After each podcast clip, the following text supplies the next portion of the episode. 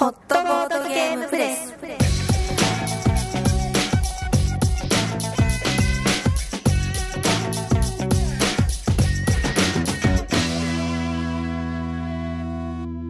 皆様の心に毎回毎回ホットなボードゲームをお届けするホットボードゲームプレス。すごいテンションだ。パーソナリティの孝太郎です。お女子のとがりですはい、えー始まりましたね。始まりましたね。第1回ですね。第1回。第1回のホットボードゲームプレス、えーテンション高く始め 始めたいですよね。そうですね。うんせっかくですから、えーこれですねあのこのポッドキャストは毎回毎回あの女の子を誘えるうん。極論を言えば。うん。そう。人を誘える。まあ極論を言えば女の子を誘えるボードゲームをね、うん。紹介するポッドキャストと。これだったら、好きなあの子とボードゲームできるんじゃねえかと。うん。一緒に卓囲めんじゃねえか。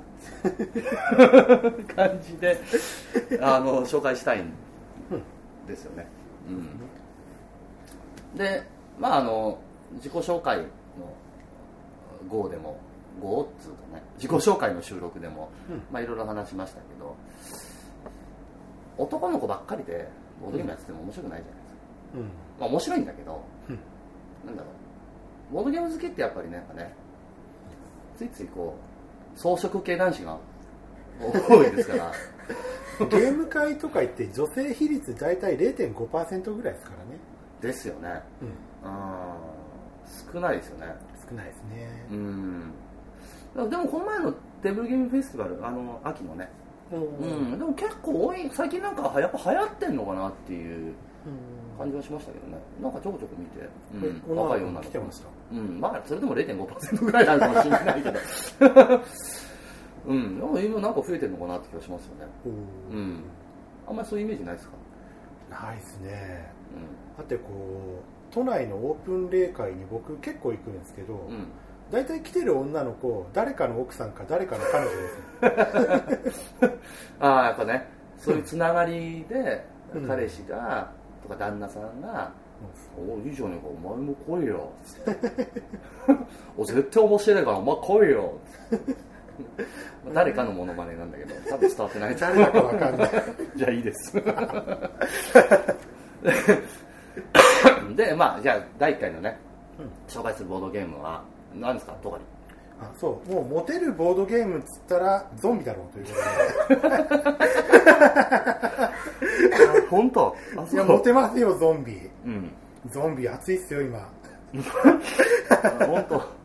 というわけで、えっと、モール・オブ・ホラーっていうですねゾンビのボードゲームを持ってきたんですよ、うーん。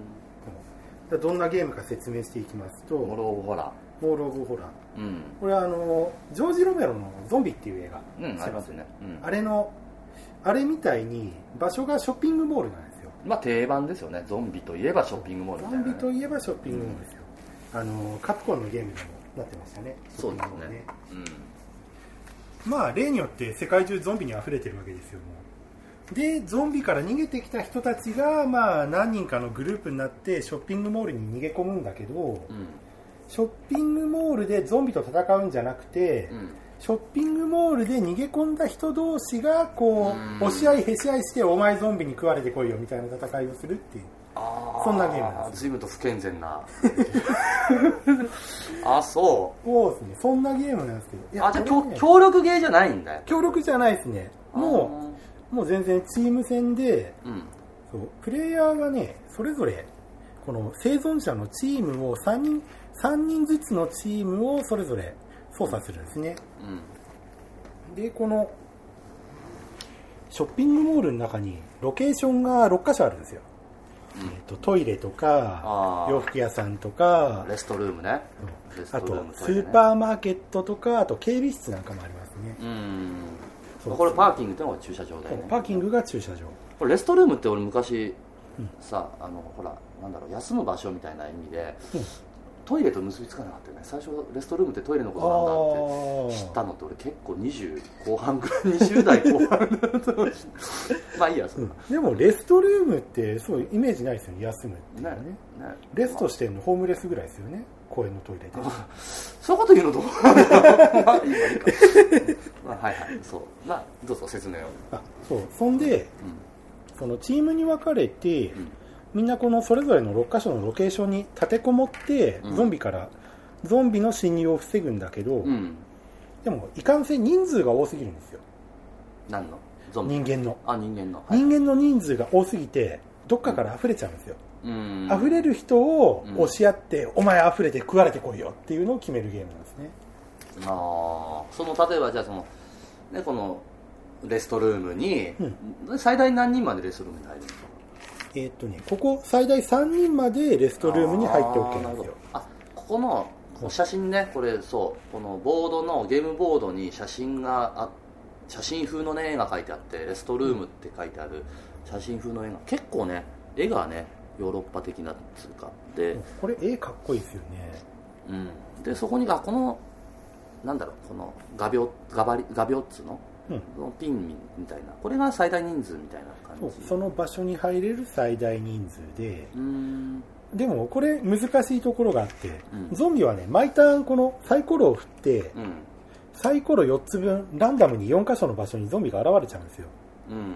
でゾンビはみんな人間の匂いがするからロケーションの入り口にとどまってるんですね、うん。このゾンビが中に入ってる人間より増えちゃうとうん。ゾンビが侵入してきちゃうんですよああなるほど。食い止められないぜってことなんだ。そうそうそう。はいはい。でも中に入れる定員は決まってるからまあ、いずれはゾンビが入ってきちゃうんだけど、うん。まあ、そんな風にして一人また一人と食われていくわけですよ。で最終的に残ったチームが勝ちみたい最後に実は脱出用のヘリが1機だけあるんですよ。なそれが毎回ヘリの定員がプレイヤーの人数分しかなくてうんうん例えば4人プレイの場合はうん。ヘリの定員は4名なんですよ。うん。だけど最初はみんな3人ずつの人間を持ってるから4名よりも明らかに多いと。要するにヘリの定員に達するまではみんな殺し合うのが定めなんですね。あで定員になった例えば4人でやったらまあその残りのね残りキャラクターが4人になった。4時点でゲームが終わた時点でゲームが終わりと。でその時にまあ人間み一人一人にこの点数字が書いてあるんだけどこれがうんその勝利点なんですね、ああなるほどなるほど。はいはいはい。生き残ってるキャラクターの点数が一番多い人が勝ち。あなるほど。じゃあこの7って書いてあるやつ残ったら結構いいですよね。そうそうそう。その代わりその7の女の子は非常に大変で、うん。その女の子が一番多いエリアには絶叫がうるさいからゾンビが1匹多く来るんですよ。あ女の子は絶叫するものっていう決まりなんだ。まあホラー映画ですから。そうだよね。あじゃああのハイスクール・オブ・ザ・デッドみたいなあの女の子が強いっていうのはやっぱりゾンビ映画の世界だとない。なんかないんですかねあれは日本独特の文化なんですかねやっぱり。もうああでもねジョージ・ロメロの映画だと大概女の子強いですけどね。でもまあトラブルも持ってくるのも女の子だったりするんで。そうですね。それはね。全ての作品に通じるものがありそうな気がしますよね。あとねこれキャラクターなかなか面白くてうん、うん例えばこのバットを持ってるムキムキのおっさん。いますねこれバッと思ってるねこの人はゾンビをうん。1人で2人防げるんですよ。ほほうなるほど。だから定員が3人でもこの人がいるところだったらゾンビ4人まで防げるようにああなるなるほどなるほど。はいはいはい、っていう役に立つおっさん。このじゃあこのこれねバット持ってる人は勝利点5なんですよね。そうですね。で各チームにバット持ったおっさんは大体1人いるんだけど、まあ、大体ねその色分けされててチームが緑とか赤とか黄色とか色分けされてる駒があってでそれで大体3点と5点と7点っていうのがあって、まあ7点がねさっき言った女の子。大体各チームに各チームに1女の子が人ずつですね。ね、これねあのこのチアガール風の服装をしてたりとかあ何これ？それこれは何だろう。んなだろうね。普通の私服っぽいそう。なんかねこれ警官チームとメインブラックチームとメインブラック。あこれメインブラックだこれ黒。ああなるほどね。グラサンしてんだやっぱり。あとは何だろう。この緑の人は何だろうな、サバイバリストっていうか。あ警官。あ警官はね警官は青チームね、あ青だ。緑はなんだろうね。軍人っぽいよね。あとはなんだろう。茶色と赤はこれなんかギャング風の人赤はギャング風だよね。これカラーカラーギャング的な、うん黄色がこうなんかスポーツマン的な。大学生みたいなね。キャンパスライフを送ってそうなこの感雨じですね。バット持ってるのが野球部じゃなくてこれあどう見てもアメフト部みたいなあアメフト部ですね。バット。でもバット。これ3番のこの勝利点3番の拳銃持ってるキャラはなんかこう特殊能力みたいな。あこのあそうこのゲームね、さっき言ったそのゾンビが溢れた時にどうするかっていうのの説明をすると、みんなで投票するんですよ。うん。この投票ボードっていうのを使って、うん例えばこのロケーションに赤チーム黒チームっていうのがいたとしてじゃあトイレレストルームに今。そうレストルームに赤チームと黒チームがいたとしたら、黒が今2人。じゃあ仮にね黒が2人赤が1人みたいなね。うん。そしたら赤チームの人と黒チームの人で投票するんですよ。うん。何チームに死んでほしいっていうのをこうくるくるっと回してうん。入れてで、うん。入って一斉に出すと、うんまあ当然黒チームのプレイヤーは赤チームに投票しますよね、うん。でまあ赤チームの人は黒チームに投票するでしょう。うん。でもそうすると投票で黒チームは2人いるんで2票なんですよ。うん。なるほどそうだよ。赤チームは1人だから1票だから、うん。そうするとあ投票で赤チームが死ぬことに決まりましたっつってこうゾンビに食われちゃう。そんな感じに決めるゲームなんですけど。でひでこの3点のおじちゃんの説明。うん3点のおじちゃんはみんな拳銃を持ってるんですね。うん。拳銃を持ってるからゾンビを倒せるっていうわけじゃなくて、うん。拳銃を持ってるから拳銃の分票が1票。多い人間を脅して俺が1票と俺の拳銃が1票だみたいな。っああなるほど。ははていうのが拳銃おじさんの特殊能力。これはまた不健全な すごいえぐいですよね。ああなるほどなるほどへえあそそうそうう。でこれねあの人数少ない時には、うん。普通はね通常4人以上だと駒がね3人なんでね。で、ん。人数少ない時には3人以下でやる時には駒を4つにして1点のね子供キャラがいるんでね。そう1点の子供はね特殊能力なんもなしです。なんもなしでね。ただ一番最初に例えばなんだろう赤のチームがね、うん。俺が赤のチームだとしてこの4人をね、やっててどうしても1人切らなきゃいけないって時に、うん。勝利点1はいらないんですよ どうしても。ものすごい切りシやすいですステム上。ね、ゲームとしても。1番のキャラがでも勝利点1番でいらないんだけどこれちっちゃな子供がねこれ人形抱いてるんですよ。こ れこれを切り捨てなきゃいけない。これはねどうなのこれ。今さっきのねあのその投票のね説明してた時にトイレの中に3人いたね、まあいたんですけど これがいい1点のキャラ子供だった。のこれひどいよね。子供を差し出したわけでしょこれ。そうそうこれ人間性を疑うな。このゲーム好きっていうやつのいや面白いんですよ。あ 面白いと思うんだけどさあ面白いと思うんだけどさ。もうちょっと説明するとさっきの投票システムもう一個使い方があってうん。毎回ねみんなで同時にうん。キャラクターさっき言った通りゾンビがどんどん増えてきちゃうからうん。自分のどっかのロケーションにいるキャラクターを移動させなきゃいけないんですよ。うん。それでみんなで同時に移動させる場所をやっぱりこの投票ボードを使ってくるくるくるっとああこれ。表示できるようになってるんですね。各ねそのうん。移動できる場所っていうのは1番から6番まで番号振ってあって例えばレストルームトイレだったら1番、うんこれこれ何こえー歌手？歌手？歌手っていううこれブティックの名前かな？あブティックの名前なんだ。多分。ああセクシー、セクシーなんとかって書いてるよねこれ。あブティックっつうか下着屋か？セクシーなんちゃらだから。まあそのねセクシーなんとか2番とかね。で3番だったらメガトイズ。これおもちゃ屋さんか。これおもちゃ屋さんですねね。あそうかメねガトイズって名前なんだ、うん。とかね4番だったらパーキングとかね。なってて、そこのなんかね投票ボードみたいなのにその番号が書いてあるみたいな、ね。これでこうくるくるっと動かしてみんな一斉の背でこう動くんだけどう当然一斉の背でやるから移動できないっていう場所が出てくるわけですよ。ん、うん。移動できないとどこに行くかっていうとこのパーキングに行くんですね。ああそうなんだ。パーキングパーキングだけはうん。定員がないんですね。何人いても大丈夫。うん。ただパーキング何人いても大丈夫なんだけどうん。ゾンビが1匹でもいたら絶対1人食われるんですよ。ああ防げないんだ。そうそう。あだからものすごい危険なのが駐車場。ただこの危険な駐車場に1個利点があってうん。駐車場でカードがもらえるんですよ。うん。これだ。そう。駐車場でゾンビに食われず生き残ったやつの中からうん。1人だけ投票で決めてうん。その人はこの特殊カードがもらえるんですね。うん。例えばこのスプリントっていうんだったらさっきのその場所決めの時にうん。決めた場所に行かずに違うところに行けるっていうカードだったり、うんこのヒドゥンっていうのだったらうん。みんながゾンビに食われてる時に自分だけ隠れてられるっていうカードだったり。ああとこのスレッドっていうのはこれ脅しのカード。ーうん。要するにこれもまあ拳銃持ってるおっさんが書いてあるんだけど、うん。拳銃で票が1票増えるよっていうカードですね。うんあ自分が拳銃持ってるキャラじゃなくても。そうそうそう。ああなるほどなるほど。あとこのハードウェアっていうのは工具を使ってお店のシャッターを一旦だけ強化できてゾンビが侵入してくるのをなしにできるとか、うん。他にはあこう定番のゾンビを殺す武器もありますね。チェーンソーとか。チェーンソー定番ですね。あとショットガンとか。ああそうね。ショットガンね。定番ね。これねそのな何カードだ？アクションカード的な？アイテアムクションカード的なもんですね。うん。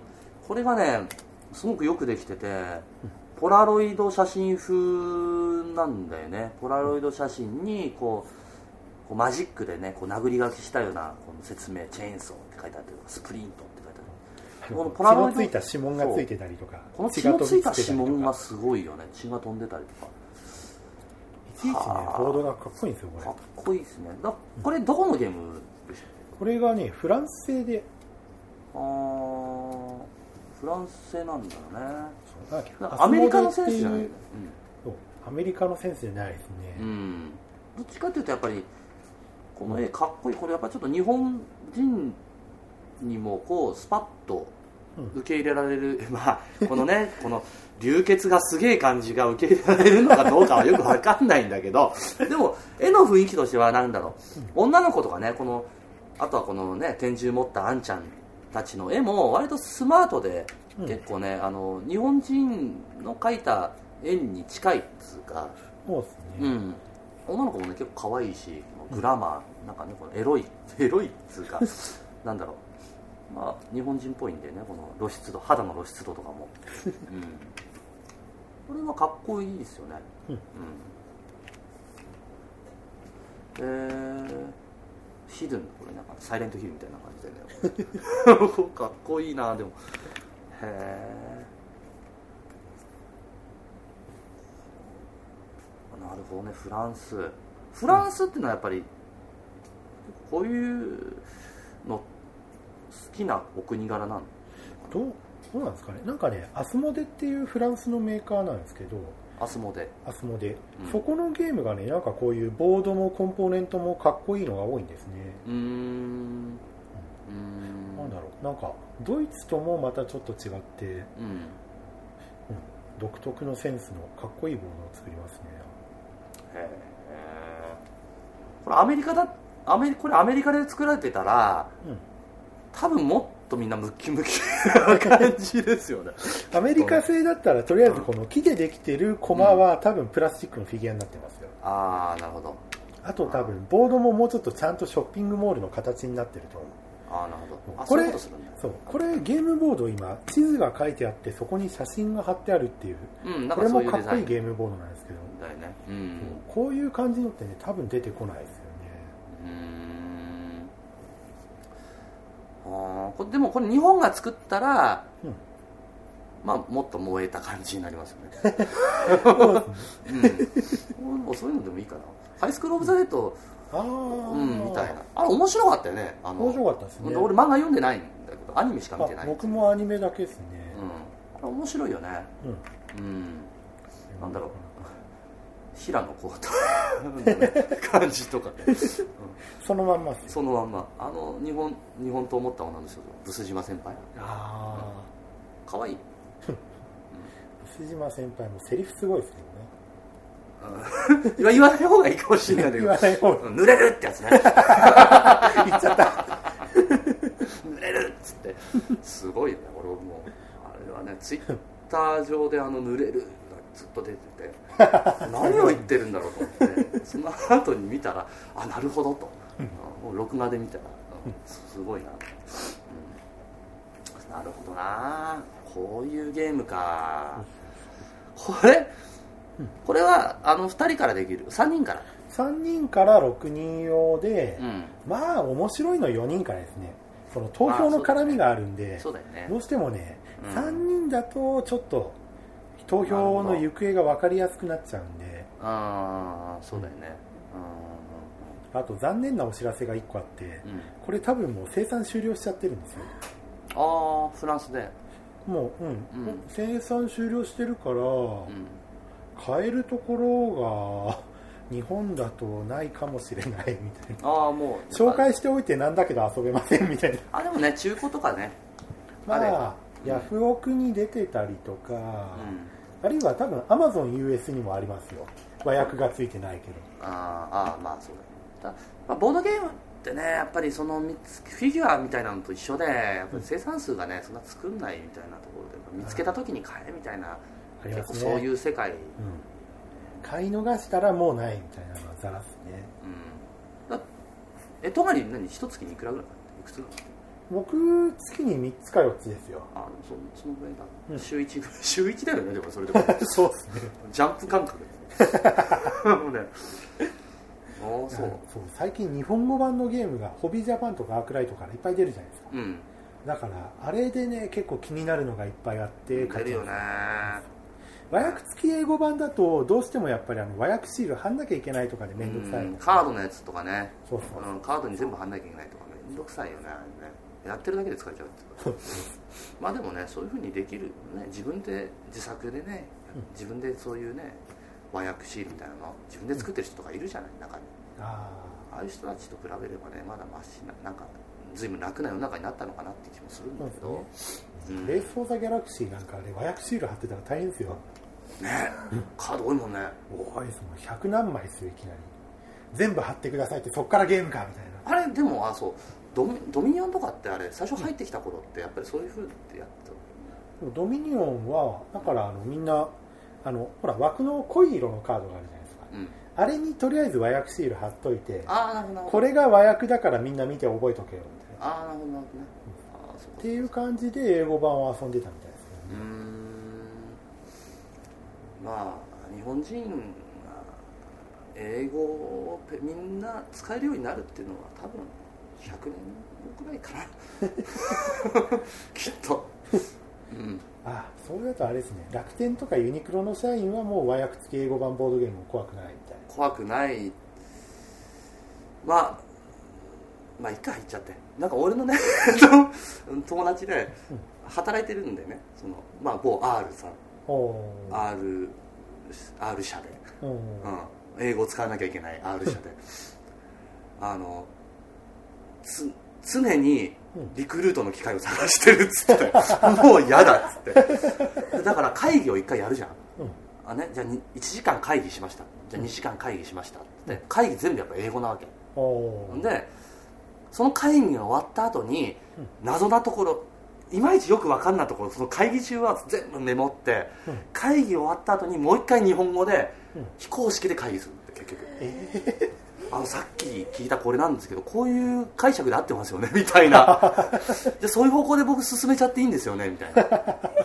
だからもう時間がかかるのが倍なんだって。ー。だからものすごく非効率なんだけど、うん。でもまあ会社の方針としてそうだからその、うん。そこの効率性は失っても、うん。まあ英語を公用語として使うっていうやっぱりスタンス。へえすごいそのコストすごいですよね。うんだから友達とこの前を飲みながら話してて、あそうなんだっつって。へもうみんなだからそのもともとまだ30代のね前半だから、ね、そのリクルートをねずっと転職を探しててもまだチャンスあるんだけど、ね、楽天っていうキャリアをまたねアップさせるような感じで、まあね辛いのはやっぱ50とかねある程度の管理職になってて、で急にそういう英語が使えないと仕事ができないやつみたいな結局イコールになっちゃうみたいなあー結構これって厳しいよね。社内に社内に英会話教室あるっつって 社内で社員が使える英会話教室あるっていう。面白いよね、面白い、まあ、これ全然ねとある特定の一社を言ってるわけじゃないですから、ね、そういう英語が公用語になった一社の成り立ての頃の苦労話的な。そうそうそうそうそう、うん、あくまでね。うん。そんな感じです、あれ？ボードゲームの話じゃなくなっちゃっうん、なんでじゃあ そで、まあ、じゃあこんな感じでまああのウォール・オブ・ホラーモール・オブ・ホラー。モール・オブ・ホラーモール・オブ・ホラーそうショッピングモールのモールですね。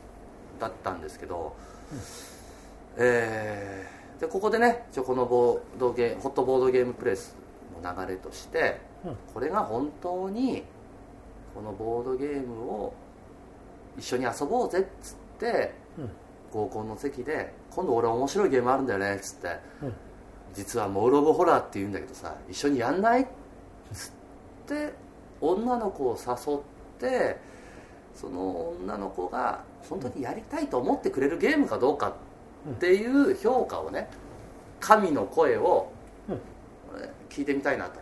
神様すごい難しい顔してる。神の声聞いてみましょうはいこれねかどう？あのひどいよね。ひどいね。いやだってささっき孝太郎さんも言ったけどさ、どう考えても、一番最初に犠牲者としてさ自分も差し出すだろうと思うのがさ、子供なんだよね。子供だよね。点数 点数少ないんだもん。少ないんだもん。で点数がこれがね9とか逆にね一番高かったら最後まで守ろうみたいな。そうそうそうそう。でもなんかこの世知辛い大人だけが生き残り女子供はなんか犠牲になるみたいなそういうこう 縮図までゲームに表さなくてもいいんじゃないかと思うひどいゲームなんだけどまあ割と女の子こういうの好きかも。あそうなんだ。こういうなんか残酷なやつ好きかも。あそう。ってちょっと思ったニャロへえ、うん。ゾンビ映画とか結構見るタイプ？私は見ないんだけど。私は見ないんだけどでもゾンビ映画は怖くて見れないけど、うん。こういうやつはやりたいかも。って思うかも。う。ん。いやなんか魅力的にこれを説明できたらうん。なかなか次のステップがあるのではないかと思われる。あなるほど。うんでもなんかやゲームやってみた時が重要だよね。やってみてそうだよね。なんか押し合ってさすぐに「お前死ねよ」みたいな。やられたらこの人ともし一緒にショッピングモールに閉じ込められることがあったらみたいな。もしこの人とか一緒の買い物中にゾンビが出てきたらみたいな。想像しちゃう、そうそうそうそう。うん。うん、だからこう危機的な状況になった時に、私を守ってくれる人なのかそれとも私を犠牲にしても自分が生き残りたい人なのかっていうのをこう ゲーム上でそうだよね。ジャッジされるようなゲームになるかもしれないけど。ゲーム上でも押しのけて生き残るゲームだよね的ね にそういう設計になっちゃってる。みたいなあーなるヘリの定員に達するまでは死なないと話が進まないみたいな。だよね。じゃああの、まあ。神様としては神の声としては、うん。このボードゲームはうん。あの次のステップ2人の仲が発展する可能性ある。これモテる。このボードゲーム。どモテます。うモテる。モテる。モテちゃモテます。モロホラーはモテるということで。本当。うどのレベルでモテるんですか？モテますよこれは。すごい。うんあのこう人の真相をえぐるゲームっていうことで。ああなるほど、うん。2人の仲が進展するためには一旦その部分は必要だよね。ということです。神の声でした、愛の試練的なゲームとして。モール・オブ・ホラーはモテると。モテる。決定です。異論は認めないモール・オブ・ホラーはモテる。モテます。やるな隣。ね、モテるけど絶版だからお前らはモテないみたいな非常に感じ悪いことに。いやいやぜひ中古で見つけていただいてモテてほしいですよね。そうですね、うん。面白いゲームなんですよね本当。まあでも再生産とかもない話じゃないですからね。うん。すごいな隣モテるゲーム持ってんな。モテモテです モよテモテだなじゃああの結論出ましたさえねあの今回第1回で、えーっと紹介した、えーフランス産のボードゲーム「モール・オブ・ホラー」このゲームはモテると。今ゾンビがモテる。モテる。今ゾンビが熱いと。資料の腹渡が熱いと。熱いね。はい、結論でした。でえーっとボードゲームの説明はここであとあのちょっとこのポッドキャストの説明あであのこのポッドキャストまあ始ま、まあ、これが第1回なんで、まあ、全然これからね、まあ、月に1回とか2回とか、うん。まあ、更新していけたらいいなっていうふうに、まあ、僕もとかにも考えてるんです。あと神様も考えてるんですけど。であのツイッターのアカウントがうん。ついさっき作りました。ついさっき。頑張ってノートパソコンで。ノートパソコンで作りました、えーまだねフォロワーも僕らがフォローしてる数も全然ないんだけど、うん。まあ、あのもしこのねなんかの機会でこのポッドキャストを聞いてくれた人がいましたら、うん。ぜひフォローしていただいて、うん。ご意見ご感想などねあのつぶやいてくれたら嬉しいですよね、そうですね。うん、でえーそのツイッターアカウントなんですけど、えーホットボッグプレス。まああのホットボードゲームプレスの略で、ホットは HOT、で BOGPRESS HOTBOGPRESS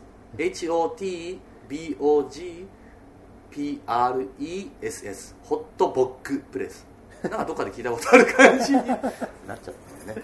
でまあボードゲームの略称が偶然そうなっちゃっただけで。偶然？ボードゲームを略したらボッグになっちゃったっていう。全く意図的な意もの図的なで。はないのでないんで。ね本当にあの、誤解のなきを くれぐれも誤解のなきをでそこのまあその、ホット BO えー HOTBOGPRESS ホットボッグプレスというあのツイッターアカウントでやってますので、うん。そちらもぜひあのフォローしていただいてご意見いただければなと。そうですね。はい、でこのポッドキャストね上がってる。まだちょっとできてないんだけどね。今のがんこの現、今の現在はね。そのブログとかに上がってると思いますんで。まあブログにもツイッターアカウントへのリンクは貼っておくし。あそうねであと最終的にはね iTunes とかねうん。そっちの方に載せたいよね。載せたいですね。うん。まあそのうち載るんじゃないかなと思います。まあ継続は力ないということでやっていきたいと思っております、はい。はい、じゃあ、あのー第1回、えーモール・オブ・ホラーの回、えーでした。主要、えーありがとうございました。ではまた。次回をお楽しみにということで大丈夫ですよね、うん。大丈夫じゃあ、えーありがとうございました。また次回をお楽しみに。またねー。またねー